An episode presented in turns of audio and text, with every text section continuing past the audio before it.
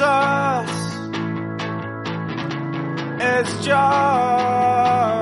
a Spanish boy's name. How come one man got so much fame? To any me, it's pointless to anybody that doesn't have faith.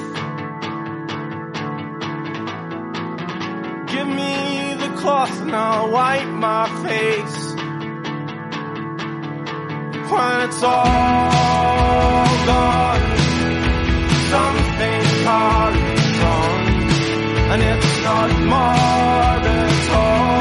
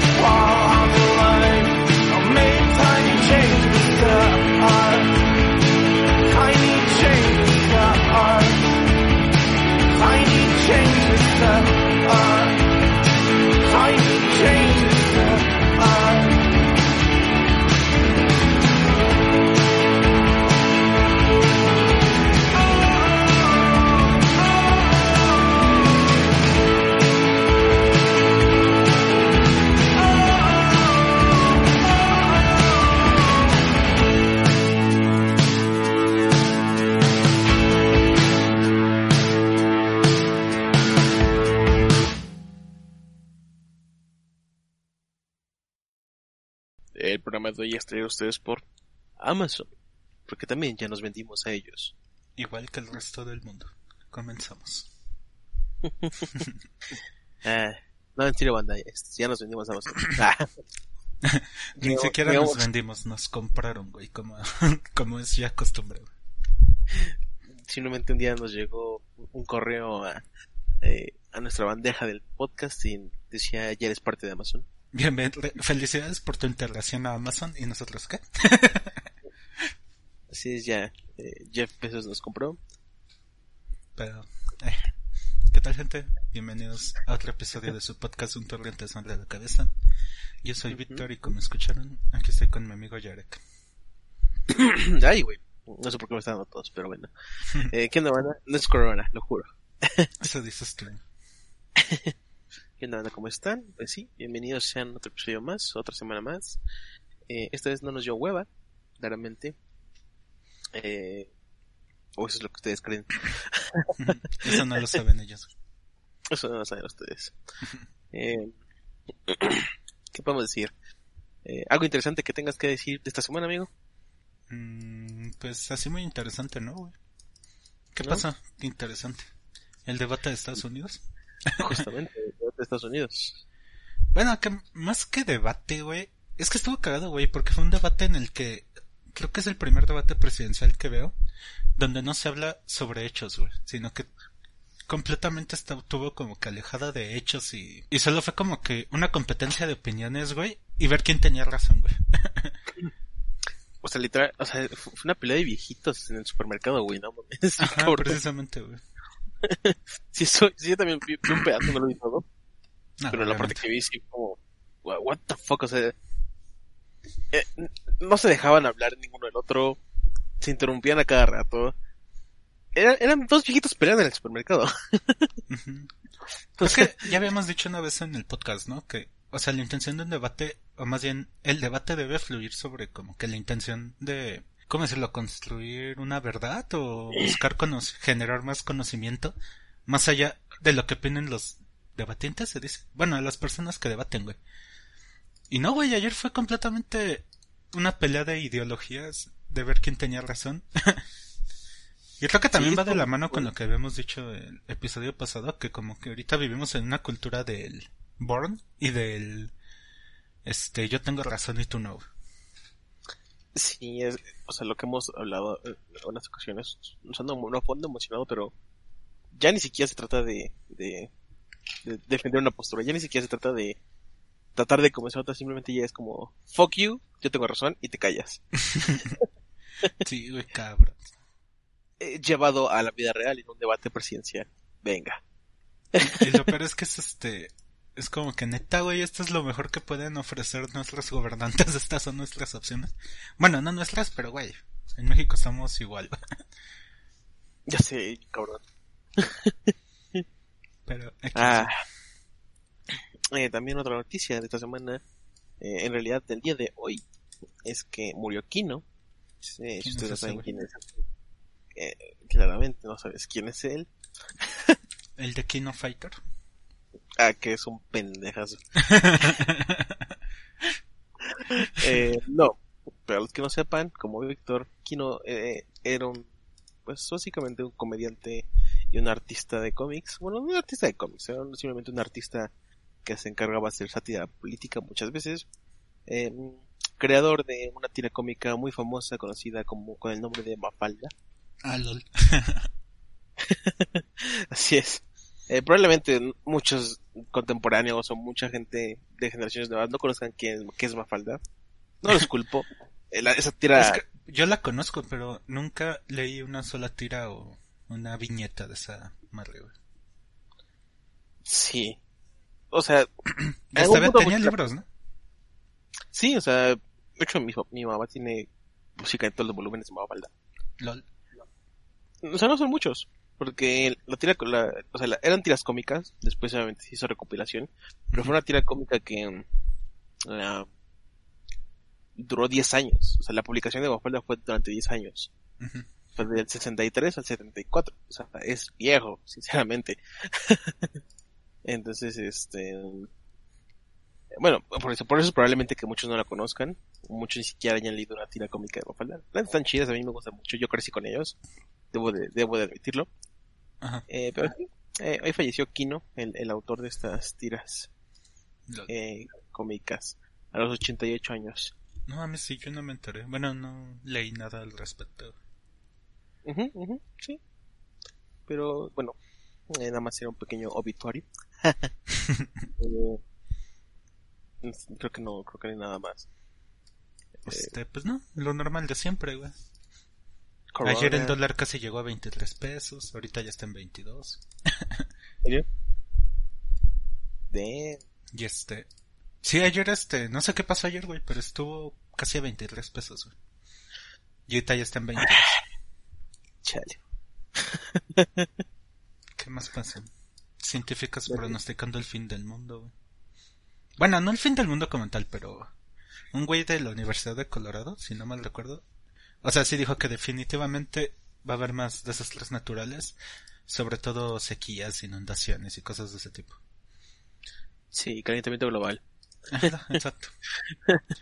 Pero pues Sí, sí, no es algo nuevo, güey. O sea, tengan en cuenta, banda, este mundo nos va a cargar a la chingada. Si no es por el coronavirus, va a ser por otras cosas. O nosotros mismos. No podemos, no podemos huir. Exactamente. Así que, ah, pues hacer lo que sea, banda. Excepto ser unos. Pero ya, ya para que nos deprimimos. En efecto. Yo Bueno. que ya está bien para las introducciones y podemos pasar a lo siguiente. Así es, vámonos a nuestras secciones recurrentes de este podcast. Vale. Ahorita nos vemos, banda. ¿Qué tal gente? Ya estamos aquí de regreso a su- en su podcast. Y ¿Qué onda? en esta sección de piterismo, güey, yo creo que nada le gana, obviamente, al deporte rey del piterismo que es el fútbol. Y obviamente estoy hablando de los clásicos. Sobre todo el regio, güey. Aquí en el clásico capitalino no hubo tanta movilización de, de cerebrados, güey. Pero en Monterrey no mames, sí dice que había barras quemando cosas, güey. Obviamente echando sus... ¿Qué son porras, se podría decir? Pues, Sí, bueno, se estuvieron haciendo sus pendejadas, güey. Sus cánticos guturales. Sí, güey, es, es que es este... No sé, güey. Pinche... O sea, te digo que a mí me gusta el fútbol, pero neta luego sí da pena. Bien cabrón, bien cabrón, o sea... eh, el fútbol es de esas cosas que... Por lo menos aquí en México, supongo que en otros países igual, pero aquí en México, pues obviamente es muy fácil de, de saberlo. Los vuelven primates bien cabrón a los, a los hombres. Sí, bueno, no solo en México, güey, ya ves que apenas en la final de la Champions League pasada, cuando el PSG calificó a la Ajá. final, en Francia hicieron también sus Sus desmadre, güey. desvergues. Sí, eh, Sí, está es muy cabrón. Güey, estamos en una puta pandemia, no mames. así, eh, y aparte lo festejan, o sea, lo, ce- lo celebran como si fuera un logro bien cabrón. Chido, está, está chido tu cotorreo, ¿no? Sí, güey, pero pues ya, ni pedo. El Pero, o sea, deporte más hermoso del mundo. Aparte, chécate, la mamada, güey. Justamente, yo me enteré que estaba lo el clásico regio, porque el día del clásico regio, yo estaba viendo un stream de, a lo mejor lo conocen, banda, se llama Al Capone. El, el tío Alca, está viendo un stream de Alca, ¿no? Este, y pues ese güey vive en, en- en Monterrey. Sí. Y de repente así, él estaba contando una anécdota en el stream. De repente así, literal, o sea, ni siquiera fue quedito, ni siquiera fue como eh, algo eh, sutil. En medio del stream de repente se empezó a escuchar una banda así de guerra, güey. Así, pero cabrón, güey, verga. cabrón. Ajá. Y fue como, what the fuck, o sea, todos nos quedamos haciendo el stream de qué pedo y el alca así de no mames. y agarra y así dice, ¿sí lo escuchan? Y y pues obviamente no, pues sí se escuchaba bien cabrón en el stream. Ajá. Y agarra y, y, y o sea, voltea y, y o sea, se asoma por su ventana. Y era uno de sus vecinos celebrando lo justamente, güey, la de que, que había ganado, eh, El ¿qué tigre. que ganó? Tigres, ¿no? Ajá, que ganó Tigres, güey, en Nazi a las a las que eran eran como las nueve de la noche güey. Celebrando con una banda de guerra. Aparte en una cerrada porque Al Capone vive en una cerrada güey digo que, no sé, güey, el, el fútbol sí vuelve idiotas a los hombres, güey. bien cabrón güey bien cabrón yo sí fue así de wow pero tío o sea no se escuchaba bajito no se escuchaba así No, se sí, es escuchaba que sí se escucha fuerte, güey. Pasa una barra, sí se escucha fuerte. wow entonces así fue como yo me enteré que había clásico regio y que había ganado el Tigres Ay, qué putasco. qué bonito qué bonito es el fútbol mexicano no Pero, pues ya, ya no le quiero dedicar más tiempo a ese deporte de pendejos. güey. ¿Tú, amigo, Eh, bueno. alguna nota pitera? Claro que sí, eh, la 4T no deja de sorprendernos. Y sus actores de, de, de esta hermoso em, transformación en México tampoco dejan de sorprenderme a veces. En este caso, Damián Alcázar, no sé si ustedes recordarán quién es Damián Alcázar. ¿Sabes quién es Damián Alcázar, amigo? No, ni idea. Eh, ¿Alguna vez viste la película de la ley de Herodes? No, tampoco. ¿Alguna vez viste Narnia? Este, creo que sí, pero hace mucho tiempo. Bueno, Damián Alcázar es un actor mexicano que para ser sincero, a mí me gusta cómo actúa. O me, me gusta, me ha gustado mucho en, en papeles que, que, que he llegado a ver sus películas. Ajá. Pero Oh Boy es un, eh, es un chairillo alegre. que está muy cabrón a favor de nuestro amado presidente Andrés Manuel López Obrador. Ajá. Y básicamente eh, dijo, creo que fue ¿qué? hoy o ayer, así de, en apoyo a la 4T, va a hacer una película sobre la 4T. No mames. Sí, güey. Ay, Dios mío. Va, va a dirigir eh, y es, este, una película sobre la... eh, pro- dirigir y producir una película sobre la 4T. Dice que, de hecho, él, él la compara con obras, eh, de verdad, películas que me han gustado mucho mexicanas, como La Ley de Herodes, La Dictadura Perfecta o El Infierno. y dice, no, o sea, está, está, eh, está comparando la película de la 4T justamente con estas obras. Y dice que tienen un guion formidable, complejo y va a ser una enorme película. Casi épica. Tonto de amor. En palabras de Damián Alcázar. Ya, sin palabras. no- la verdad no sé qué opinar. Entonces, sí, está como muy cabrón. Eh,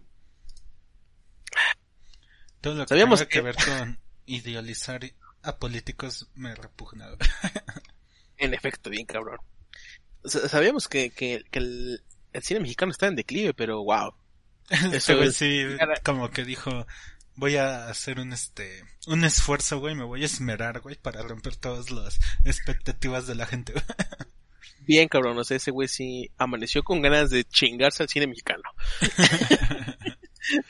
o sea, eso no, no lo haces nada más. Eso lo haces eh, al- a- eh, ya pensándolo, eso, eso lo haces planeado, güey. No nada más es una idea que te surge. Eh, pero Pero por sí, lo menos es- este, ¿cómo se llama? Por lo menos un propósito tiene y al parecer lo está cumpliendo. En efecto, ¿no? Entonces, bueno, banda, ya saben, eh, esperemos el siguiente año la película de Damián Alcázar sobre la 4T, que, o sea, fuera de mamada, nombres tentativos decía, eh, ¿cómo, cómo, cómo dijo? Ah, se va, dijo, nombres tentativos para esta película se va a llamar El Pueblo Bueno o Primero los Pobres. El pueblo bueno. Nah, sácate a la verga, ya. Yo voto por Primero los Pobres, suena más dramático, Pero suena más Peter el pueblo bueno, güey. Me gusta. en efecto. Entonces, Bueno, no me gusta, pero... Ya, ya que estamos este, en este trip de hacer piterismo, güey, pues el pueblo bueno suena mejor. En efecto. Entonces, aparen sus boletos porque esa película va a estar súper llena de las funciones, créanmelo. Porque las va a pagar Andrés Manuel. Si, si hubo gente que compró los cachitos de lotería, no me sorprendería. Sí, güey, eso, es- eso es lo más este, sorprendente, güey. Sí, no me sorprenderá que esta película sea un éxito taquillero el próximo año que eh, Damián Alcázar la saque. Pero bueno, qué bonito es México, qué bonito es México. No, Me pues, gusta mucho mi país. Ah, definitivamente. Pero eso no importa porque hoy, sí, amigo, hoy juega la selección nacional. Entonces, hoy, hoy, hoy se siente más unidad que un 15 de septiembre, güey. Qué bonita forma de terminar la sección de piterismo. es que no me acordaba, güey. Hasta ahorita me acordé. Eh, bueno, eh, vamos a nuestra siguiente sección para ya no hablar más de estas cosas, por favor. sí, por favor. Eh. No supe cómo salirme fácilmente. Eh, en su aclamada sección, pregúntale a Reddit. Eh, voy a empezar yo esta vez. Me, me qui- quiero, hacerlo. Ujú. Y la Reddit se pregunta: Gente de Reddit, ¿cuál es la cosa más estúpida en la que realmente creyeron? Ah, la primera- Eso. Es trampa, güey, porque ese fue un top post de hoy, güey. Y se supone que robamos ayer. ¿De qué hablas? Estamos grabando en martes. Pero más dale. La muerte de Kino fue en martes. Ah. Eh, y dice, la primera de, de todas ellas, que es la más tonta de lo que creí, creí en ella, claramente. Está. Pero sí. No, no es cierto, no era la primera, pero sí, sí me representa. no dice, creía que el azúcar creía en- crecía en cuevas, similar como a las cuevas de sal. Ajá. creía que los cristales de azúcar, como los, los que venden así en dulces, crecían en las cuevas simplemente y eh, había partes de en el mundo donde había hermosas y gigantescas cristalizadas cuevas de, azúcar cristalizado. Tenía 25 años cuando saqué esto una conversación con mi, con mi prometida. Traté de probarle que eran reales. Incluso lo busqué hasta en la cuarta página de Google. Hasta que después me di cuenta de, de que todo era un mundo, mi, mundo entero era una mentira. Verga. Y una de las respuestas a esta respuesta dice, la cuarta página de Google. Realmente estabas desesperado por encontrar respuestas. Sí, güey, eso, por eso dije verga, güey, porque llegar a la cuarta página de Google es que sí ya, ya estás bien sumido en la desesperación, güey. Bien, cabrón. no mames. Digo, o sea, de niño tiene sentido que creas ese tipo de cosas, ¿no? Eh, Sí, pero de niño, obviamente. Dude, 25 años y seguías creyéndolo. eh, el mío era un poquito más serio, güey. oh, dale. Dice, personas mayores de 40 y que sean felices con su vida. ¿Qué consejo de vida le darían a alguien en sus 20? Cero respuestas en ese Cero respuestas, ese- porque obviamente después de los 40 nadie es feliz en su vida. y ve, o sea, obviamente había muchos comentarios cortitos, ¿no? Como, por ejemplo, encuentra algo que ames y hazlo. Hazlo todos los días. No importa si haces dinero o obtienes fama a partir de eso. Como Henry Darger hizo con su escritura y dibujos. Haz un buen trabajo. Esa es la misma recompensa. O sea, la recompensa misma más bien, ¿no? Ujú. Otro que me gustó decía, no caigas en la trampa de que tu vida debe ser una larga narrativa que debes ir construyendo. La vida es mejor cuando solo son un, un montón de momentos felices que simplemente están conectados. Esa es como que, eh, me gustó, güey. Porque no sé, como que todos vivimos con esa idea de... Bueno, no sé si todos, pero por lo menos yo, güey, como que en un punto sí tuve esa idea de que todo debería ser como secuencial, digamos. Pues es que al final del día eso es lo que nos inculca, ¿no? O sea, Ah, bueno, Eh, sí, también. eh, creo que alguna vez lo dijimos en algún episodio, es parte de, de este, de esto de, de que siempre nos, o muchos tienen esa idea de siempre tener una meta clara, ¿no? Y pues, está chido que tengas metas, pero pues también no te claves tratando de seguirla, porque el 90% de las veces no va a suceder. Sí, siguiendo un cuento, ¿no? Ah, exactamente. Bueno, siguiendo como una narrativa, pues. Ajá, exactamente, ¿no? Entonces, eh, sí, no, eh, totalmente de acuerdo con esa, con ese pensamiento, porque cuando empiezas a, ya- ya hablando como un poquito más profundo, cuando empiezas justamente a, a dejar de idealizar la idea de, de que todo tiene que ser conforme a un plan, de que todo tiene que ser conforme a una meta, Ujú. y como dice secuencial, la neta, cuando te liberas de esa idea, está verga. eso, Sí, güey, como que hasta un suspiro de alivio, ¿no? Sale. Sí, está bien, cabrón, porque no es que no tengas metas, no es que no tengas eh, una dirección hacia donde ir, pero de nuevo, no te clavas y simplemente pues, sonará muy hippie lo que quieran, pero pues te dejas llevar por la corriente y disfrutas más. Incluso es más probable que haciendo eso llegues a tus metas. Sí, que obviamente, como decimos, no está mal tener un plan, pero güey, ¿cuántas veces los planes salen bien, güey? Sí, exactamente. Digo, sinceramente, obviamente a mí me han salido las cosas bien hasta ahora, güey. Pero mis planes nunca han funcionado, güey. Siempre salen de otra manera de la que yo no espero. Por eso también me identifiqué mucho con esto, güey. Sobre todo con la frase final de que la vida es mejor cuando solo son un montón de momentos felices que simplemente están conectados. O sea, es como que no hace falta que tengan, ¿cómo decirlo? La felicidad perpetua no existe. Ajá, precisamente. Es Ah. que iba algo parecido, pero no sé, güey, como que explicarlo es muy complejo y nos vamos a tomar media hora en esto. Sí, sí. Quizás podríamos tomar para otro, otro de esos episodios serios, pero, o sea, en resumen, eh, sí está chido, o sea, déjense llevar. Ujú. Vivan el día a día. Y fíjate que, por ejemplo, me interesa, bueno, me llamó la atención que Reddit pues es una red social global, es de todo el mundo, y la mayoría de las personas de mediana edad que contestaron apuntaban a lo mismo. Bueno, había un montón de comentarios que repetían lo mismo. Todos decían, el dinero no lo es todo. O sea, es importante, pero no lo es todo. y yo creo que, como que, obviamente, pues por la sociedad en la que vivimos y cómo funciona el mundo actualmente, digo, yo todavía, güey, vivo traumado con el dinero. Pero, o sea, sí me resultó interesante que la mayoría de las personas, bueno, no la mayoría, pero digo que sí, muchísimos comentarios dicen lo mismo. no te traumes con el dinero o como dicen, eh, sí está bien tener una carrera y todo, pero no descuides otras cosas. Al fin de Sí. cuentas, pues son consejos, ¿no? Pues sí. Y, y por algo, como dices, por algo eh, debe de, de, de mucha gente repetir eso, ¿no? Por, por algo debe de, de ser un común de algunas personas repetir esa idea. Y aparte recordemos que la pregunta es personas mayores de 40 y que sean felices con su vida.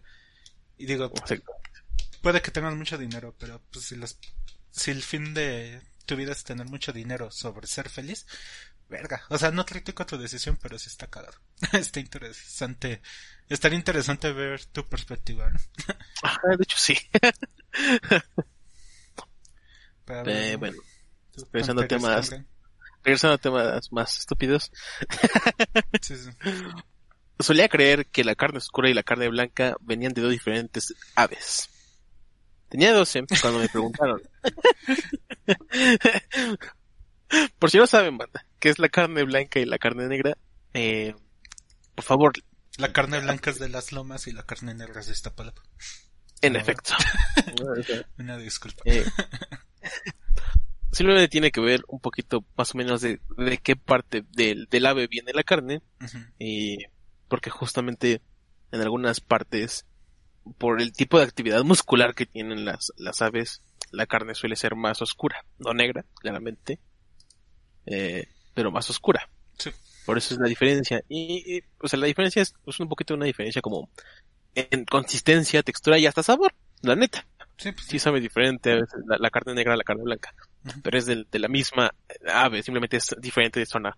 Es como cuando comemos pierna de vaca a lomo de vaca, ¿no? O sea, son muy diferentes. Es por ejemplo, bueno, no me acuerdo, güey, pero ya ves que, por ejemplo, el tan solo en un pinche pollo, güey, la pechuga es más blanca y el muslo es como, o sea, claro, Más- se ve más rojito, más oscuro, güey, más sangriento. Con más, con más actividad venosa. Pero bueno, dice justamente, ¿no? Creía que la carne blanca y la carne negra venían de dos diferentes aves. Cuando tenía 12 me preguntaron y este, como ellos todos los años me preguntaban durante acción de, de acción de gracias, me preguntaban qué clase de carne quería. Ese día dije, carne oscura por favor, porque, pero me siento un poco mal que soy el único que realmente come este tipo de carne y ustedes siempre tienen que traer otro, otro pavo totalmente diferente para mí. mataron pollo no por mí. O sea, ahí lo entiendo, tenía 12 años, ¿no?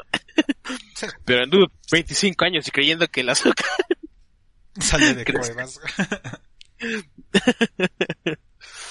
Ah, ah, esta yo creo que... Ah, mira, justamente yo en algún punto llegué a pensar esta cuando tenía como unos 6 años. Eh, o un poquito menos. Decía, cre- creía que los profesores vivían en la escuela. Eh, yo no me acuerdo si llegué a pensar eso. Yo sí, yo sí me acuerdo por qué. Y, y, y la razón por la que llegué a pensar esto era justamente porque... eh, siempre... eh, cuando, estaba, justamente cuando estaba con primero de primaria, más o menos, ¿no? como esa... eh, daba la casualidad muy, muy, muy cañona que un, un profesor vivía literal pegado a la escuela. Ajá. O sea, las, De esos que estaban súper temprano, se iban ya que se iban todos, ya sé. Ajá, exactamente, ¿no? Y, pues, o sea, literal, o sea, con de esas que la, la escuela está a una calle, cruzando la calle de la escuela. Entonces, un profesor vivía, digo, pegado a la escuela. Entonces, pues, como siempre llegaba súper temprano, siempre llegaba, eh, siempre se iba como tarde para, porque pues no había tanto pedo. Y luego pues era como, lo veíamos salir así de, ah, ahorita vengo, voy a la casa, ¿no? Y, o sea, Y tú así de, ok, a la casa te imaginabas que iba como una bodeguita, ¿no? Ajá, ¿no? sí, exactamente, ¿no? Porque, pues, o sea, si es por, ¿cómo, por qué va a ir a su casa, no? O sea, este, que, por, ¿por qué va a ir a su casa si debería estar lejos? A menos que yo en la escuela, ¿no? Entonces, sí, sí llega a creerlo. Los que sí después- luego en las escuelas son los güeyes que cuidan, ¿no? Ajá, Que eso sí, tienen su eso sí. cuartito. Está chido, güey, mames. Pues. O sea, tienes casa y, y trabajo. ¿Qué más puedes pedir, güey? ¿Qué más, qué más puedes pedir? O sea, está chido. Pero sí, sí llegué a creer eso en alguna vez en mi vida. Pero a ver, algún otro eh, consejo tip que tengan la gente mayor que sea feliz con su vida. Te, te muchos chiquitos porque hubo otros que contaron como sus historias. Y esas estaban más interesantes. Por ejemplo, yo era un alcohólico empedernido en mis veintes y pensé que nunca me recuperaría de eso. Nunca encontré un trabajo real con mi primer título o mi maestría. En parte se debía a que siempre estaba borracho, en parte era el mercado laboral en ese momento. Regresé a la escuela a los 30 y encontré algo que me gustaba mucho más. Ahora estoy casado, casi 10 años sobrio y tengo un gran trabajo. Mi punto es que si terminas en el camino equivocado o no te gusta donde estás, siempre hay tiempo para dar la vuelta y cambiarlo. Demasiadas personas simplemente asumen que están estancadas donde están y estancadas con los problemas que tienen. Y eso es como que algo que siempre te repiten, ¿no? Que nunca es demasiado tarde para volver a empezar. Pero Sí, como que ya histor- eh, oír historias reales como que es más este motivante a que simplemente escuchar la frase, ¿no? De no es demasiado tarde para empezar de nuevo. Sí, eh, y bueno, yo, yo he tenido como, no, no experiencias cercanas como tal, pero mi papá muchas veces sí nos ha, ha comentado ese tipo de, de cosas, eh, por el hecho de que, pues mi papá es profesor, ¿no? De, de secundaria y de, de preparatoria.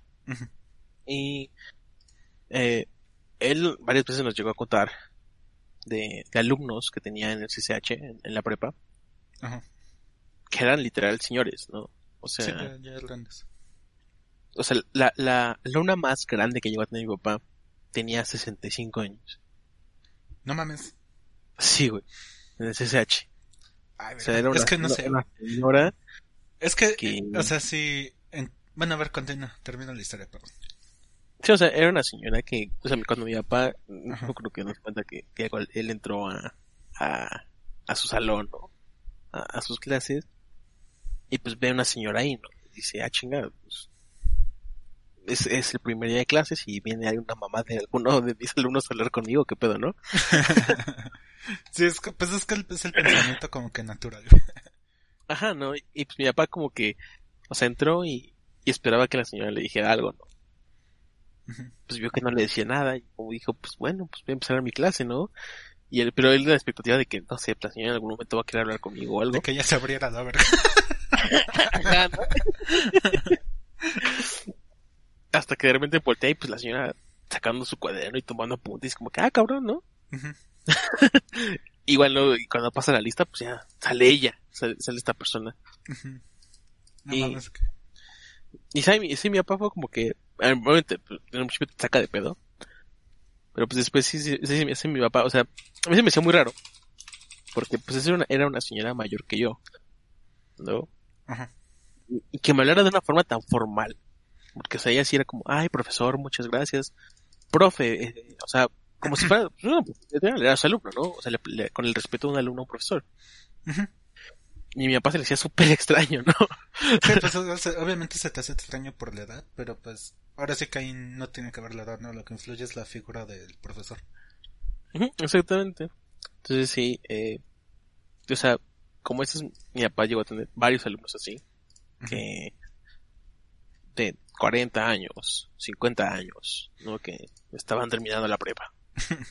Y de hecho, creo que el, el que más como recuerdo en algún momento fue un señor justamente que tenía como cuarenta y tantos, Ajá. eh, terminó, terminó la prepa, este, y después de unos años Nos mi enteramos que nada más estaba ahí porque vendía motado. no, un pedo No. así bien, bien dark. era un, un enfermo sexual. La verga. No, no es cierto. Eh, después de algunos años, justamente, cuando salió ya todo de la prepa, Ajá. llegó con mi papá eh, a visitarlo a, a la escuela y básicamente fue como, no, pues, ¿qué cree, profe? O sea, ahorita ya terminé una carrera, ya me titulé y, pues, pues, o sea, pues quería venir a decirle, ¿no? O sea, y el señor así, con cuarenta y tantos, con cuarenta y tantos años, con, con dos hijas tenía entonces, Ah, no mames. y pues, o sea, a los 40 años terminó la prepa y siguió con la carrera el güey. No, pues está chido. Ajá, está chido, o sea, y pues es lo que dice, ¿no? O sea, nunca es tarde para... Para volver a empezar. Ujú. Sí, que cagado. Pero sí, también era un acosador sexual. pero, pero sí, sí, sí era una cosa sexual. Que, O sea, son- que, que la fachada no los engañe. O sea, en realidad entró a la prepa con esa intención, pero después como que sí le gustó la prepa.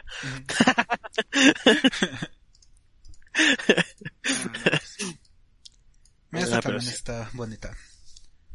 Dice, cuando tenía 22 años, un señor mayor me preguntó cuántos años tenía y luego me dijo, cuando tengas el doble de esa edad, serás el doble de hombre de lo que eres hoy. Casi lo considero un desaire en ese momento, pero el tiempo ha probado la sabiduría de esas palabras. Aquí estoy, el doble de esa edad, y en mi humilde estimación, el doble de hombre de lo que era entonces. Creo esto principalmente porque he aprendido que la bondad no es una debilidad, la humildad te sirve más que el orgullo, y la crueldad es un juego de tontos. Y creo que se te pasan Pedazo de nerd. pedazo de nerd. pe- pe- idiota. Pero creo que eso te pasa a lo largo de toda la vida, ¿no? O sea, por ejemplo, cuando Sí. estás en la secu tú piensas que ya puedes ser independiente. Y ya luego cuando entras a la, no sé, carrera tal vez, güey, ya te das cuenta que estabas bien con la secu, güey. Y ya después, Sí. unos años de terminar una carrera, te das cuenta que todavía en la carrera estabas bien pendejo, güey. Yo creo que eso va pasando a lo largo de toda la vida. Sí, o sea, cada, como cada etapa vas viendo en retrospectiva y dices, verga, qué pedo, qué pensaba en ese entonces, ¿no? o ¿Por sea, qué voté por López Obrador en el 2012, güey? Así no pasa. sí. No, No, no es cierto. Ah, pues sí, yo me acuerdo de- veo a, a mi época de prepa de mis locas favoritas, sinceramente, no voy a mentir, pero qué puto horror, creía en el socialismo. Creí, creía en, en, en, en las buenas políticas. y me y amaba a México con, con todo el corazón. Qué horror. ¿Qué estaba Qué pensando? puto miedo. Ya sé. Me alegro mucho de, haber, de haberme dado cuenta y haber cambiado. Ay, Eh, bueno, perdón. voy a cerrar yo con, con esto. Eh, para no alargarnos tanto. Que la neta, sí me dio mucha risa. Que decía, eh, creía que el reno era, no era un animal de verdad, sino era un tipo de animal místico, este, o mítico, que eh, Santa Claus utilizaba. creí esto hasta, creí esto hasta los 23. De nuevo, un pendejo que dices, verga. Creí esto hasta los 23. Hasta el momento en que vi un documental de naturaleza que hablaban sobre los renos. Y yo fue como, ¿what? What the fuck, son reales. Ah, no, no puede ser. Dios. no mames, está como muy cabrón. Ay, es- me- no sé por qué me recordó, güey, cuando dijeron que... Ya ves que hicieron como una encuesta, güey, y muchos estadounidenses pensaban que la leche de chocolate era de vacas negras, güey. ¿Qué? Sí, ¿No se va a? Sí, ah, pendejo, yo pensaba que... pensé que hablabas de que si en serio habían hecho preguntas así. No, sí, totalmente. De los americanos no, no, no, no me sorprende que hagan ese tipo de pendejadas, sinceramente. Ay, Incluso aquí en México no me sorprendería, si te soy sincero. ay, la ignorancia es universal. Sí, totalmente. Bueno, no, es que eso va a sonar muy mamador, güey, porque pues obviamente todos ignoramos muchas cosas. Pero hay un punto de ignorancia que si dices, dude, no, arregla tu vida, si estás muy pendejo. O sea, está la ignorancia y los americanos. Ah, qué bonito. Bueno, ¿tú quieres cerrar con alguno? sí. Esta me llegó, güey, personalmente, güey. Dice, tengo casi 40 años y no estoy muy contento con mi vida. Mi consejo para las personas de 20 años es que se concentren en las cosas importantes. Ahí es donde yo fallé. No pospongas tu vida. Ahí es donde también fallé. Me concentré en construir una base financiera sólida y ahorrar mucho dinero. Aquí estoy a los 40 y estoy financieramente seguro probablemente por el resto de mi vida. Si perdiera mi trabajo podría voltar a hamburguesas y vivir el mismo estilo de vida que he estado viviendo. Pero tampoco tengo a nadie en la vida. Si hoy me secuestraran unos aliens, pasarían días o semanas antes de que alguien me echara de menos. Nadie en todo el planeta realmente me conoce. Recibo, re- recibo regalos de mi familia para Navidad o mi cumpleaños o lo que sea. Y o sea, son cosas que se relacionan con cosas que disfruté cuando era niño, porque así es como ellos me conocen. Nunca busqué ninguna relación durante los últimos 20 años porque estaba enfocado en asuntos financieros. No recuerdo la última vez que fui de vacaciones sin visitar a mis abuelos. A mi edad probablemente ya nunca me casaré y probablemente nunca seré un padre como quiero ser. Daré toda la seguridad financiera y el éxito profesional que tengo para tener a alguien a quien amo aquí en cuarentena conmigo. Arruiné mi vida y lo sé. No ignores las relaciones. Digo, Atentamente, Jeff Bezos. ¿Atentamente quién? Jeff Bezos. Jeff Bezos. Tío, güey, yo que soy bien asocial, güey, sí me llegó, güey. Dije, yo no pago internet para esto, güey. para que me ataquen personalmente, güey. Es, está. Está cabrón. Porque. eh, yo creo que el principal problema, justamente, es la primera frase que dice, ¿no? O sea, no digo con problema con, el, con el- el pensamiento que, que comparte esta persona, sino el problema en general, que para muchas personas es enfócate en lo importante, ¿no? Pero pues, muchas veces no sabes qué es lo importante. Eh, nos dicen que lo importante es el estudio, no dicen que lo importante es estar económicamente estable, no dicen, no dicen muchas cosas pero realmente muy pocas veces nos ponemos a pensar, por muy, de nuevo, muy hippie que suene, ¿qué es lo importante para mí? ¿No? Sí, y aparte, o sea, todos este, ¿cómo decirlo? Obviamente cada quien tiene aspiraciones según la narrativa de vida que se ha ido construyen- construyendo, ¿no? Pero pues sobre también es muy este de la naturaleza humana como que desear lo que no tienes.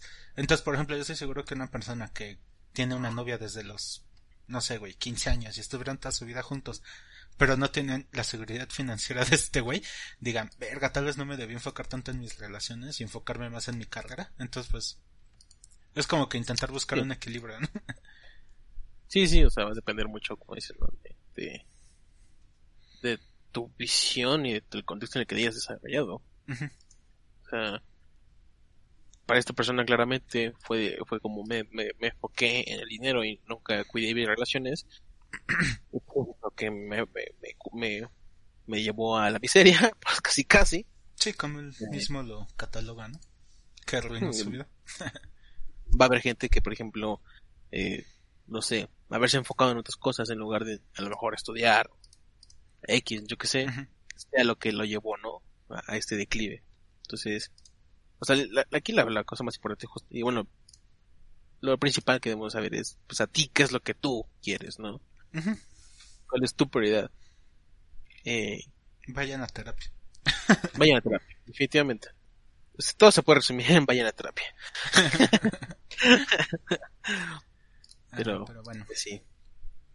Yo Eh, creo que así sí lo podemos dejar por estas secciones ya recurrentes del podcast.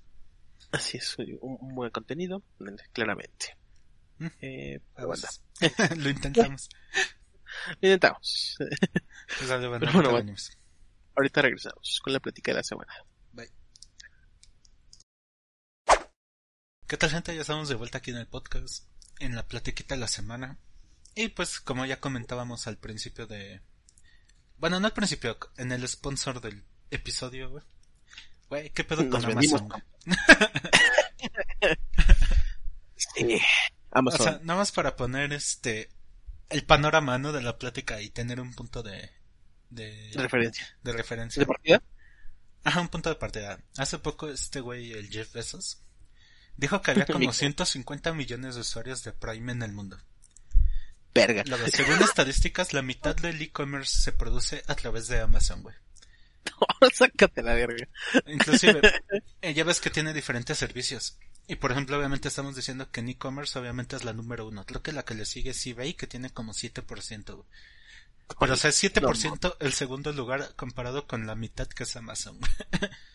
y aparte, dentro de los rubros donde compite, si no es la número uno, está mínimo dentro de las cinco o tres primeras, ya sea en streaming de video, que es Prime Video, música, que aunque Prime no lo creas es de las cinco primeras, publicidad, Mm, Lo creo totalmente. En todas dentro de las empresas, las compañías más poderosas, güey, o con más influencia. Y hace una semana decíamos que Jeff, ¿cuánto tenía? Ay, bueno, no me Eh. acuerdo, pero el número que hayamos dicho ya, no importa porque ahora su fortuna es de 200 miles de millones de dólares. o sea, creció a partir del podcast donde lo mencionamos. Entonces, cualquier cosa que se imaginen que es Amazon, queridos escuchas, es el triple o cuádruple, güey. Si no es que más, güey. Sí, Amazon está muy cabrón. Sí, güey, y es como Muy que, ¿en qué cabrón. momento pasó eso?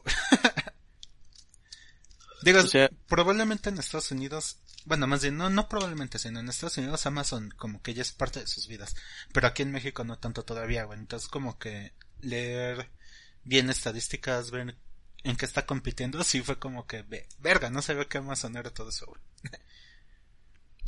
Sí, o sea, en Amazon, eh, como dices, aquí en México Amazon eh, es literal, bueno, no literal, ¿no? Es relativamente nuevo que estamos eh, tan adentrados en, en- en el uso de estas, de estas plataformas, ¿no? O sea, eh, Amazon, Prime Video, eh, Amazon Music, ¿no? Digo, Sí. Amazon Web Services, bueno, eso es otra, otra, otro rubro diferente, pero pues también está como muy presente, la neta. Sí, o sea, en Estados Unidos Amazon es todo lo que mencionas, y aquí en México, o sea, ni siquiera para todos, para una pequeña parte toda, apenas es una tienda nada más, güey. Cuando en Estados Unidos es lo que decíamos, es una tienda, es un supermercado, güey, es quien les lleva su super, güey. Es este, es todo esto de los Amazon Web Services. Y güey, yo siento que como, ¿cuánto crees que se tarde Amazon en ingresar bien en el tercer mundo? Para ya dominar todo. Yo creo que yo, yo, yo, le veo, o sea, bien, bien hacia al nivel que tiene en Estados Unidos, unos de 3 a 5 años, güey.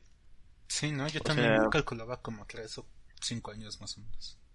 Porque también algo que, la verdad, ha hecho muy bien Amazon y ha hecho que justamente el, el, el ingreso en los en todos los países donde esté sea básicamente muy bueno es es algo tan sencillo tan sencillo como regionalizar precios regionalizar servicios Ujú. ¿A qué me refiero con esto? Pues, eh, vaya, eh, tenemos Amazon.mx, ¿no? Tenemos, eh, eh, tan solo el hecho, por ejemplo, la suscripción de Amazon son 900 pesos, ¿no? Eh, a 899 pesos al, Ajá, al año. por un año, ¿no? Ajá, exactamente. Que si hacemos realmente la conversión de los dólares a lo que es, es sale un poquito menos de lo que, De lo eh, que serían dólares. Ajá, porque por la regionalización de precios. La regionalización de precios a las empresas siempre, siempre, o sea, sea lo que sea, eh, sean servicios de comida, sean servicios de, de plataformas digitales, lo que sea, la regionalización de precios es simplemente, es siempre lo que primero deberían de hacer todas las empresas, porque justamente hacen estas ventajas. Una de las, por ejemplo, yo que estoy por ejemplo, en el mundo del, del gaming, eh, Microsoft y, y este, Sony. No, Sony de hecho no, Sony no está regionalizado. Ah. Ajá, Microsoft y Steam están regionalizados. Ah, sí. De hecho, Eso- en Steam ya lo quitaron porque había gente haciendo cuentas, no sé, en Argentina para que le salieran más baratas las cosas. Ajá, o sea, limitaron la regionalización, pero está regionalizado a, a tu, Eh, sí. a tu, o sea, estás, estás bloqueado a tu, básicamente a tu, a tu, a tu entorno, ¿no? sí, sí, sí. Por ejemplo. Pero justamente, o sea, que en Argentina haya cosas que están más baratas que, por ejemplo, en México, es parte de la regionalización de precios. ¿no? Pero, Y, o sea, también Ajá. para que una empresa haga eso, ¿estás de acuerdo que está dispuesto a no tener un margen de ganancia tan grande? sí, eh, por lo menos durante el principio, los primeros años de Los de primeros operación. años, exacto. Y si algo tiene Amazon que la diferencia de muchas otras empresas es que están completamente dispuestos, bueno, a lo largo de toda su historia, estuvieron completamente dispuestos a perder con tal de ganar cuota de mercado. güey. Bien, O cabrón. sea, eso lo han hecho Bien. desde que inició la empresa. güey. sí. Y por ejemplo, el ejemplo este, no sé si te sabes la historia de su conflicto con diapers.com. O sea, diapers de No. pañales. Ujú, ujú. O sea, No. lo, Amazon quería comprar el dominio, güey, para que no tuvieran competencia en ese rubro, güey. Ujú. Y estos güeyes se negaron a vender su dominio. ¿Y qué hizo más? Amazon gastó en publicidad, sacó ofertas super cabronas, güey. Y literalmente lo que hizo, güey, fue hacerle como tipo competencia desleal, se podría decir. O sea, hizo todo lo posible para que los clientes de Diapers se fueran con ellos, güey. O sea, perdieron dinero solo para poder tener el control sobre esa empresa. No sé si era una empresa o si qué chingados era, güey. Y lo hicieron a tal grado que Diapers dijo, ¿sabes qué? Ya, la verga, güey, ten mi dominio. Y se los vendieron, güey. Amazon lo consiguió, güey. una táctica de negocio muy agresiva, la neta. Pero- Güey, y- pero estás de acuerdo que cuando una empresa así de grande está dispuesta a perder dinero con tal de ganarte, ya estás jodido, güey, no vas a poder hacer nada. Bien cabrón, bien cabrón. Eh, entonces sí, justamente por este, por este, por esto mismo, este mismo hecho, ¿no? De, de que estén dispuestos a perder, porque pueden, la neta, pueden darse el lujo de perder. Sí, Eh, es por eso que el, el ingreso a, a países tercermundistas va a ser muy rápido. O sea, Mm, sí, ya porque a pues full. literalmente van a perder al principio, pero güey, van a ganar un putero. Sí, bien cabrón, bien cabrón, o sea... Y, y pongámoslo en perspectiva. Pagar 900 pesos al año por... ¿Cuántos servicios son? Uno, dos, Pues, tres, video- cuatro servicios. Pues los más usados pues son música, video, los envíos gratis. ¿no? Ponle O sea, que tres pues- servicios principales. Tres servicios principales, música, video y servicios gratis. Ujú. 900 pesos al año por esto. Ah, por ejemplo, ¿cuánto pagas al, al año de Netflix? Que ya está la suscripción básica, está a 120 pesos, la básica. Sí, Entonces, o sea, al año estás pa- pagando unos, ¿qué es que son? Eh, venga amigos, sí se puede. es, es mucho dinero. 1500. Ah, entonces, unos 1500. Ajá, estás, estás pagando arriba de los 1500 pesos solo por video. Por Spotify, más o menos la misma cantidad. ¿No? Dependiendo del plan que tengas. Eh, o pon tu, o sea, de, de Spotify, 1200 pesos, que porque son 100 pesos de Spotify, me parece. 1200 estás- sí. 1200, estás, estás gastando eh, 2700 pesos por dos servicios separados, por lo que en, un, en Amazon todo lo pagas por uno solo. Por 900 pesos. A ajá, tres, y aparte pues, te dan los, los envíos de, de Prime, ¿no? Sí, güey. Y aparte, Sí. ajá, es no solo eso, tiene más este más ventajas. Y, y aparte poco a poco, justamente, sí, o sea, muchos dirán, ah, pero es que la- el, el contenido es diferente y tal vez no están tan, por ejemplo, en Prime Video. La verdad, Prime Video ha ido mejorando muchísimo su catálogo. Sí, güey, o sea, ahorita sin pedos puedes vivir solo con Prime Video y no te vas a cansar. O sea, no te vas a sacar sin contenido interesante, güey.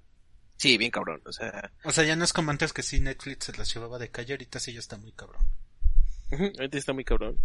Y aparte, pues también en Prime Video tienes la oportunidad, por ejemplo, de... También ese es otro, que, otra parte del negocio, ¿no? De, ah, bueno, pues te damos todo este catálogo enorme que tenemos en Prime Video. Y si quieres, aparte, contratar un canal extra, pues también puedes hacerlo desde aquí. ujú. O rentar nada más una película o cosas así, ¿no? No tienes que pagar cable. Están todo aquí en Prime Video, chavo. Y literal es como paga por lo que usas nada más, ¿no? O Exactamente. sea, no tienes que pagar todo el cable, bien puedes tener tu Prime Video y aparte pagar por nada más una película. No es una película, nada más un canal, por ejemplo, ¿no? O sea, por ejemplo, dentro, dentro de Amazon está HBO, puedes pagar HBO. Sí, sí, sí. Entonces, eh, la neta, las estrategias de mercado de Amazon son muy... Son súper radicales, pero les funcionan. Sí, o sea, también recientemente va a entrar al servicio del gaming, güey. que te había dicho. Así con Luna, ¿no? con el, con el Luna, que básicamente es lo que lo que Google debió haber hecho bien con el Stadia, que es básicamente gaming en la nube, que es la tendencia que se está tratando de, de a la que se está, a la que, a la que va a ir el gaming. Cloud De Gaming Deck es como Cloud Gaming, ¿no? ajá, o sea, básicamente tú pagas un servicio y te dan un catálogo de juegos en los que puedes tú descargar y jugar, ¿no? Eh, Sí, güey, es que Amazon ya está abarcando todo. Ajá, y va a entrarle. La neta, pues, o sea, por cómo lo he planteado, verga, ese servicio suena vergas, güey, porque la suscripción, porque sí, va a ser una suscripción, porque es un servicio, pero a diferencia de Stadia, que tienes que pagar suscripción y aparte comprar juegos, la la, suscripción suscripción y el catálogo, ¿no? ajá, aquí la suscripción te va a incluir un catálogo de más de... De lanzamiento van a ser más de 150 juegos. Verga. Y que la neta, uno dice, ah, no, pues a lo mejor son jueguitos muy pendejos, ¿no? No, no, tiene juegos chidos, güey. Va a estar incluido Assassin's Creed Valhalla, güey. Eh, Cuando salga. Ajá, pero yo, Ya bueno, son- mi opinión, güey, de Assassin's Creed. Sí, yo también me choqué ya la, saga, pero es un juego grande al final del día. Sí, es, o sea, no es un juego importante, no es una pendejada, ¿no? Por una suscripción de 6 dólares. Verga, mensuales. que son unos 240 pesos. No, más o menos. Más o menos 200, 250 pesos. Mensualmente. Por un catálogo de 100, vi- de 150 Cuenta juegos. juegos, ¿no? No, Que va a ir en crecimiento. Y, Digo que- y- Ajá. No sé, güey, es que yo siento que ahorita hay un punto en el que Amazon ya no hay quien lo detenga. A menos de que sí se busque bien, este, regularlo, güey. Digo, obviamente, principalmente en Estados Unidos, ¿no? Que es donde tiene más influencia, ya hay varias personas o figuras que se preocupan porque Amazon esté dominando mucho el mercado, güey. O sea, que sea un monopolio en- como tal. Y fíjate, lo muy más cagado es que no es solo una corriente, sino que o sea, los que más recuerdo son Trump y Bernie Sanders que han hablado públicamente de Amazon. güey. Y son dos personalidades completamente opuestas que tienen esa misma idea, güey. Sí.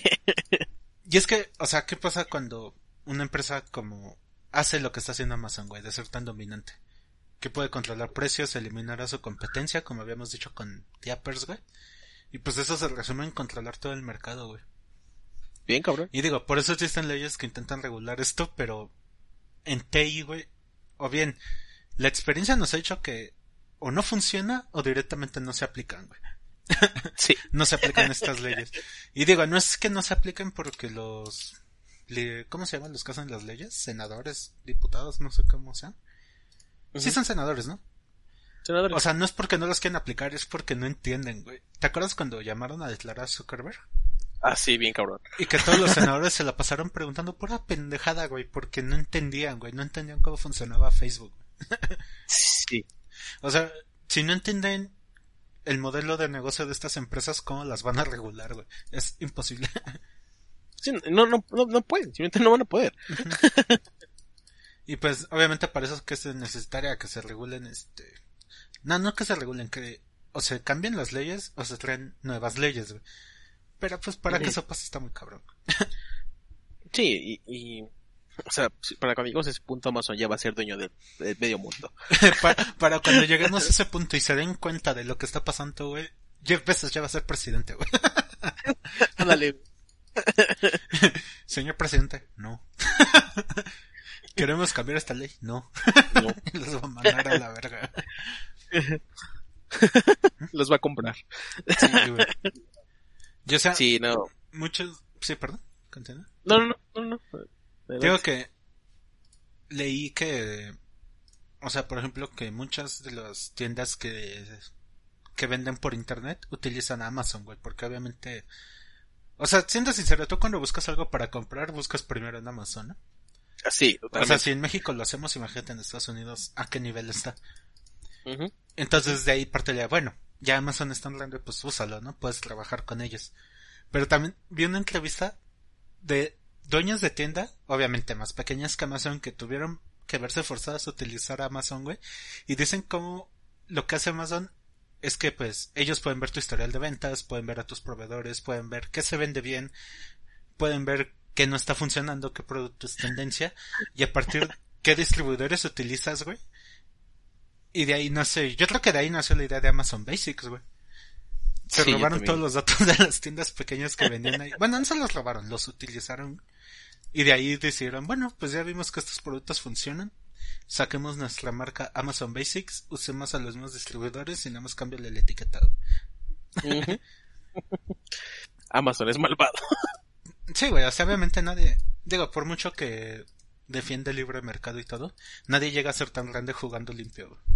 Sí, muy definitivamente. Y si hay una garantía, es que si usas Amazon te está analizando, güey. Y si eres exitoso te va a copiar y te va a eliminar. es una triste verdad. Te va a copiar, va a ser mejor que tú y vas a valer verga. Ajá, exacto, te va a copiar y va a ser mejor que tú. Y ahí vas a perder por naturaleza.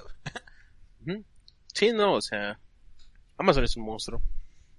Y es solo el principio de, de, de, de todo la, de, de todo el mercado donde pueden entrar. Y de todo sea, lo que van a ganar. Sí. Digo, ya lo decía hace algunos podcasts. Y repito, si pueden, para intentar aprovechar un poco esto, güey, Este boom. compran acciones de Amazon. yo yo, yo Sí. sigo teniendo fe en que van a crecer de una manera estúpida. Ah, lo van a hacer. O sea, definitivamente lo van a hacer. Eh, ¿Qué simplemente digo? hay que, hay que Es que también es un consejo muy pendejo, güey, porque lo digo a sabiendas de que no se puede, güey. Porque, o sea, ¿qué me refiero con esto? Estuve leyendo, güey, que de, de todas las acciones que hay en el mundo, el 90% de las acciones pertenecen como al 10% de la población. ¿Mm? Y de ese 10% de la población, güey, haz de cuenta que nada más 2% tienen como menos del 10% de las acciones y el resto del 8%, güey, la tienen un pedacito súper chiquito de la población. güey. Sí, pues sí, es bien bueno, o sea, también es como que un pero- consejo hipócrita porque sé que no es realizable, pero si pueden, hagan. Sí, la sí. No sé cómo se le llama eso, güey. Dar un consejo en sabiendas de que no se puede realizar. güey. O de que es Eh, difícil. No, no digo que no se pueda, pero es muy complicado. Sí, inténtenlo. no, no pierde nada, bueno. O sea, sí, pero O sea, sí pueden más. perder, pero como van las cosas, estoy seguro de que no, de que no van a perder. Sí, ganarían muchísimo más. Es, es un arriesgue. El, el riesgo vale la pena. ¿Qué te digo? Que es, es que, como dicen que la economía es el horóscopo de los heteros, güey. Porque todo se basa en especulación. Y es que sí, güey, obviamente no puedes predecir el futuro, ¿no? O sea, tan solo en abril creo que las acciones de Amazon estaban como en 30 mil pesos, güey.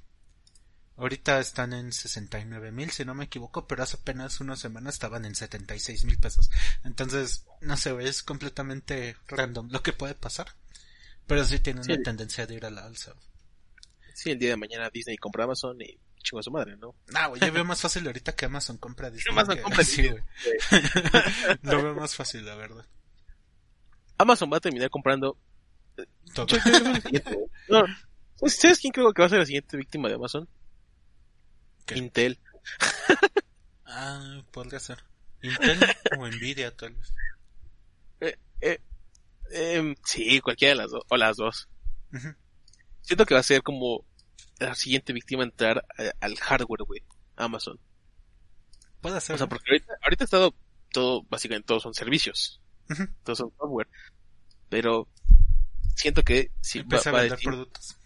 va a empezar a vender productos de Amazon. O sea, la computadora de Amazon, el teléfono de Amazon, marca Amazon. Sí, Lo- pero... Y mira, ahorita que nos fuimos al apartado como que de la tecnología o de la O sea, muchas personas lo que piensan de Amazon es la página principal de Amazon.com, que es una tienda en línea. Sí. Pero el trasfondo o las entrañas de Amazon es donde está su verdadero valor, güey. Y Sí. la explicación de por qué es tan grande. O sea, esto, obviamente ya lo habías mencionado, estoy hablando de los Amazon Web Services, Web services. que entre otras cosas te da cómputo en la nube, servidores, seguridad y pues literalmente toda la infraestructura que un negocio necesita para poder operar en Internet. güey. Y estuve leyendo, güey, que bien alojan, o si no alojan, por ellos pasa más de la mitad del Internet de todo el mundo, güey, a través de sus web services. güey. Y o sea, Sí, un ejemplo es que tan solo Netflix, que representa el 15% del tráfico en todo el Internet, utiliza web services de Amazon. Amazon Web Services. Sí, está, está muy cabrón. Sí, aparte, o sea, aparte, eh, no sé, recientemente justamente leí también un artículo de, de Amazon Web Services. Muchos están migrando a Amazon Web Services. O sea, no Sí, solamente es que los que están integrando. Ah, no solamente los que se están integrando, sino los que ya estaban eh, eh, con otros servicios, se están migrando a Amazon Web Services porque, pues, la neta, Ujú. ofrece más. Y, y no solo son compañías, güey, como Netflix o lo que estábamos diciendo. También, por ejemplo, bueno, Facebook es una compañía, ¿no? También. Facebook llegó a utilizar Amazon Web Services, Twitter y instancias in- gubernamentales en Estados Unidos lo utilizan, güey. La CIA, el Departamento de Estado utilizan Amazon Web Services. Y si, Sí. si esto lo llevamos a la paranoia del capítulo pasado, pues güey, significa que Amazon es el manager más grande de todo el mundo del producto más importante de estos tiempos, güey, que es pues los datos. güey. Sí. Entonces, no, O sea, no, ya, me- ya- ya Amazon- empecé de paranoico otra vez. O sea, Amazon gestiona todo esto para hacerse publicidad él mismo, güey, si te das cuenta. Sí. O sea, él, él, o sea, él solito ha hecho todo su propio trabajo sin que los demás lo hagan. Ajá, y es, al- es a lo que voy, güey. Que la semana pasada hablamos de cómo las redes sociales necesitan tu información, que tú se las des para después venderte al mejor postor. Y pues Amazon no necesita que tú se la des, ya lo tiene todo directamente. Amazon sabe ya lo que haces. Saben quién eres, no, más que lo que haces, saben quién eres, tus intereses, qué has estado viendo, qué productos te interesan, y, lo- y sabes qué, Que te los va a vender, güey. Sin que te des cuenta. ¿Sabes qué? Los vas a comprar güey. Y los vas a comprar, que es lo peor. y ya viene el Prime Day. Y viene, ajá, precisamente, güey. ¿Qué es otra cosa lo que iba, güey? Que aún sabiendo todo esto, por supuesto que seguiré usando Amazon, güey. o sea, ya es un commodity, güey. Ya, ya es, ya es como parte esencial. Sí, bien cabrón. Ya, ya es un, un servicio esencial. Casi como, como en su momento el Internet se volvió un servicio indispensable en, ca- en la casa de todos. Amazon para mí ya lo es. Como dice este Hassan Minaj en su programa, güey. Si me dieran, Ajá. o sea, solo necesito, creo que dice, un techo, agua y Amazon Prime para vivir. Y si me dejaran que eliminara uno, Prime entrega agua. sí, güey, o sea, ya, a la verga. Verga, sí, güey. Ah, qué bello es Amazon. Sí, güey, ya, Qué por eso te digo, güey, aún sabiendo todo esto lo voy a seguir usando, güey. Entonces, Sí, totalmente, o sea. En serio, no. no hay a salida, vender güey, a la verga. ya estamos vendidos. Ya, ya estamos vendidos a Amazon. Le estamos dando publicidad gratis, güey.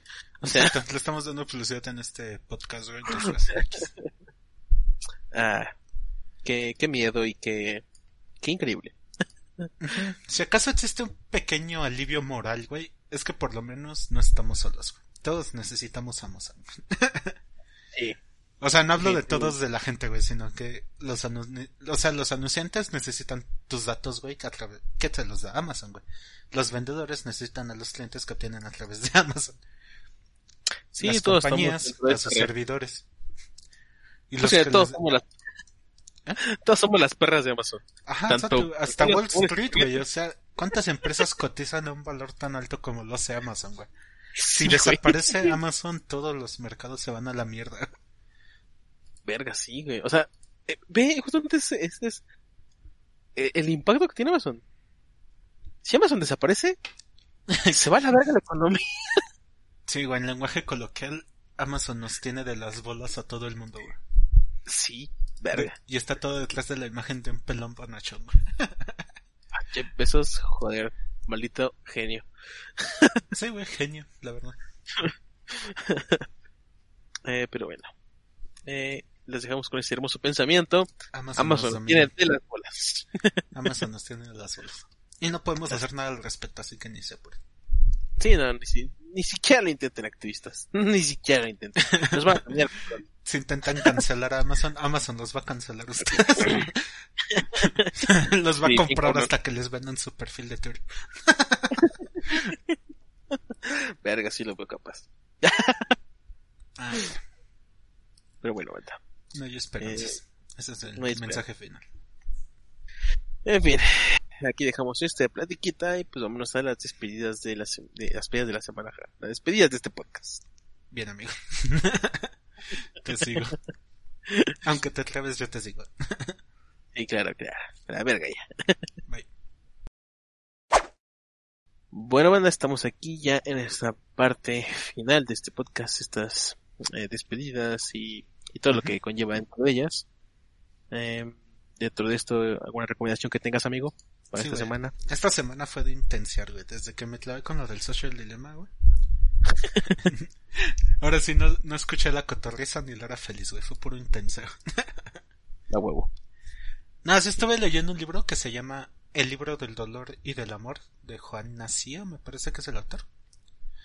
Y o sea, si bien es un tanto por la onda freudiana, se podría decir, acá psicoanalítica, que lo cual es cagado, güey, porque pues Freud nunca dedicó un estudio específico ni al amor ni al dolor, ni tan... O sea, desde la perspectiva que lo hace el libro. Ajá. Pero, ah, bueno, X, eso no importa. No se, o sea, lo que veo es que no se necesita como que un background muy cabrón así, teoría para poder leerlo. O sea, simplemente aborda la forma en como las personas creamos nuestros propios conceptos, se podría decir. No, no es concepto, es otra palabra. ¿Cómo idealizamos, tal vez? El amor y el dolor, güey. Según la narrativa que nos contamos nosotros mismos. O traigo mucho esa palabra de narrativa, no sé de dónde la saqué. Pero, o sea, según este, obviamente las cosas que nos ha dado, las experiencias que hemos vivido, cosas así, de cómo vamos idealizando lo que es el amor. Y pues como lo dice el libro, el amor y el dolor. Y ahora, por ejemplo, hay, el primer capítulo del libro habla sobre, por ejemplo, habla de una señora que había intentado quedarse embarazada, total pierde a su hijo, y habla de cómo ella estaba así como que no, no deprimida, pero sí se notaba más callada, con falta de ánimo, etcétera. Hasta que su propio psicoanalista le dice, bueno, pero por lo menos cuando tengas un este, tu siguiente hijo vas a ver que él tuvo un hermano, ¿no? Y él en el libro lo abordan, por ejemplo, de que, o sea, cuando las personas le decían, ya lo vas a poder intentar de nuevo, ¿no? O vas a tener un nuevo hijo, ella lo percibía como que las personas le decían que olvidara a ese hijo muerto, o sea, que simplemente lo dejara atrás. En cambio, cuando el psicoanalista le dijo eso, lo que hizo fue darle un significado a su hijo, diciéndole que iba a tener un hermano, no diciéndole que lo olvide, pero dándole una pauta para poder superar la pérdida. Claro. Entonces, al principio habla precisamente sobre la resiliencia, se podría decir, y cómo este, o sea, cómo nos vamos este, creando, no creando, sino cómo podemos este, tener ciertas cosas que nos ayuden a superar ya sea dolor. Y todavía no llego a la parte del amor, porque es un libro medio, sí pesado, güey, entonces lo estoy leyendo despacito. Sigo ahorita todavía en esa parte del amor. Del dolor. Ajá. Y o sea, hay un fragmento que me gustó, que sale creo que en la primera parte del libro, que dice, en sí el dolor no tiene ningún valor signif- ni, ni, ni significado. Simplemente está allí, hecho de carne o de piedra, y sin embargo, para calmarlo, debemos tomarlo como la expresión de otra cosa, despegarlo de lo real y transformarlo en un símbolo. Que es lo que decía en el ejemplo de la señora esta, que no podemos despegarlo tal cual y simplemente desajenarnos de ese dolor, sino lo que hizo el psicoanalista, y fue sin querer, de hecho, lo dicen, güey, que él simplemente se le ocurrió el comentario, ¿no? Fue darle ese símbolo de el amor fraternal a su hermano, y que de esta manera la madre no se sintiera ya tan, ¿cómo decirlo? Tan perdida, tan de que nadie me entiende y nadie me está ayudando a superar esto. Entonces está chido, está bonito. Digo que sigo en la parte del dolor y ya quiero llegar a la parte del amor porque me estoy deprimiendo leyéndolo. Suena interesante. Porque Sí, está interesante, está muy padre. Sí me gustó mucho. Va mucho de, de esta idea de pues, que realmente no. Nunca nos enseñan cómo lidiar con ese tipo de sentimientos. Sobre Sí, todo. los- No, los- sobre todo con el dolor, güey. Con el amor. Ah. Bueno, tampoco con el amor, güey. Bueno, pero, pero vaya, o sea. Pero el amor es bonito, digamos. No, no es tan feo, ¿no? Ajá, no, o sea. No, no veo a nadie diciendo, sí, a huevo, quiero lastimarme para aprender cómo Para cómo manejar. Ajá. O sea, nunca nos enseñan justamente estas cosas. Ujú. Nunca nadie nos las platica. Y. Pues sí, o sea, está vergas cuando te das cuenta, ¿no? Que, que el dolor. Pues es algo que va a existir siempre, justamente, ¿no? Pues no se puede despegar. Es algo No, es parte de la vida. Y digo, Pero, eso pues, sí es como que una frase muy trillada, pero es lo que nos recuerda que estamos vivos. Ajá, no, ya depende de cómo tú tomes este dolor. De cómo manejes esta, este sentimiento. De qué tanto te puede hacer bien o mal. O sea, También, por ejemplo, muchos dicen que a partir de eso se aprende y pues no, güey, o sea, no es tan necesario aprender, güey. Simplemente superarlo ya es un logro, güey. sí, no, o sea, O sea, si, si se aprende. aprendes, qué chingón, ¿no? qué chido. Ah, sí, Pero, justamente, güey, con ¿no? que lo superes y estés en paz contigo mismo ya es una ganancia. Que igual este me sorprende, o sea, leyendo eso y obviamente cuando leí el libro me puse a investigar más, me puse a leer más casos y güey, la, la neta los humanos somos muy cabrones. O sea, la capacidad de resiliencia de las personas sí me asombra, güey. Interesante. ¿Cómo dices que se llama? Se- No, no, no. El libro del dolor y del amor de Juan Nacio. ¿O Nacio? Es Nacio porque no se, pro- no se acentúa. Va. Chingón. Pero sí, yo digo que sí hay muchos este, ejemplos así. Y no sé, güey, sí me quedé muy este sorprendido de eso. O sea, sí hay casos que uno di- dice, no mames, güey, o sea, veo muy cabrón que una persona se recupere. Pero no sé, güey. Digo, ahí sí suena muy hipioso, pero sí las personas sí somos como que seres muy espectaculares en ese aspecto. Eh, la humanidad tiene sus destellos de brillantes, ¿sabes? eh, bueno, Pero bueno, yo voy a recomendar. o También lo hace, o sea, bueno, es igual algo ñoño, pero al final del día es un poquito, me, me gusta un poquito la temática de los cómics, justamente que en algún momento había mencionado aquí, los cómics de Sandman, que son de Neil Gaiman. Creo que he estado mucho leyendo Neil Gaiman Neil últimamente Gaiman, y, sí, sí. y todo. Estoy muy impresionado con ese, con ese personaje, con ese personaje. Porque no mames, neta siento que es uno de los mejores escritores de, de, ¿De de los tiempos modernos. Sí, bien cabrón, bien cabrón. Y justamente en, Sandman fue, un, fue el intento, que ya, bueno, ya no es un intento, ¿no? ya entró bien, a, a incursionar a, a los cómics. Ajá. Pero me gusta mucho porque a diferencia, por ejemplo, justamente de cómics como Marvel, DC, eh, que pues bueno, todos sabemos cómo son, eh, que sí son, pueden llegar a tener algún aprendizaje en algunos casos, pero pues al final ya simplemente son contar historias fantásticas, no historias superiores. Ajá, Son, pues, puro entretenimiento, ¿no? Ah, Sandman me gusta porque si bien sí está de parte dentro del universo de superhéroes, porque al final del día compró la lo compró DC, por así decirlo, lo integró a su, a su mundo. Eh, Próximamente La- en Vértigo. Panini pueden cosas. no. Este, digo, a pesar de que sí está integrado a DC ya, eh, eh, la misión, o bueno, el enfoque que tiene Sandman, me gusta mucho porque no son personajes que uno generalmente está acostumbrado a ver en los cómics, en cualquier tipo de cómics, sino tratan mucho temas muy cabrones justamente de la psique humana.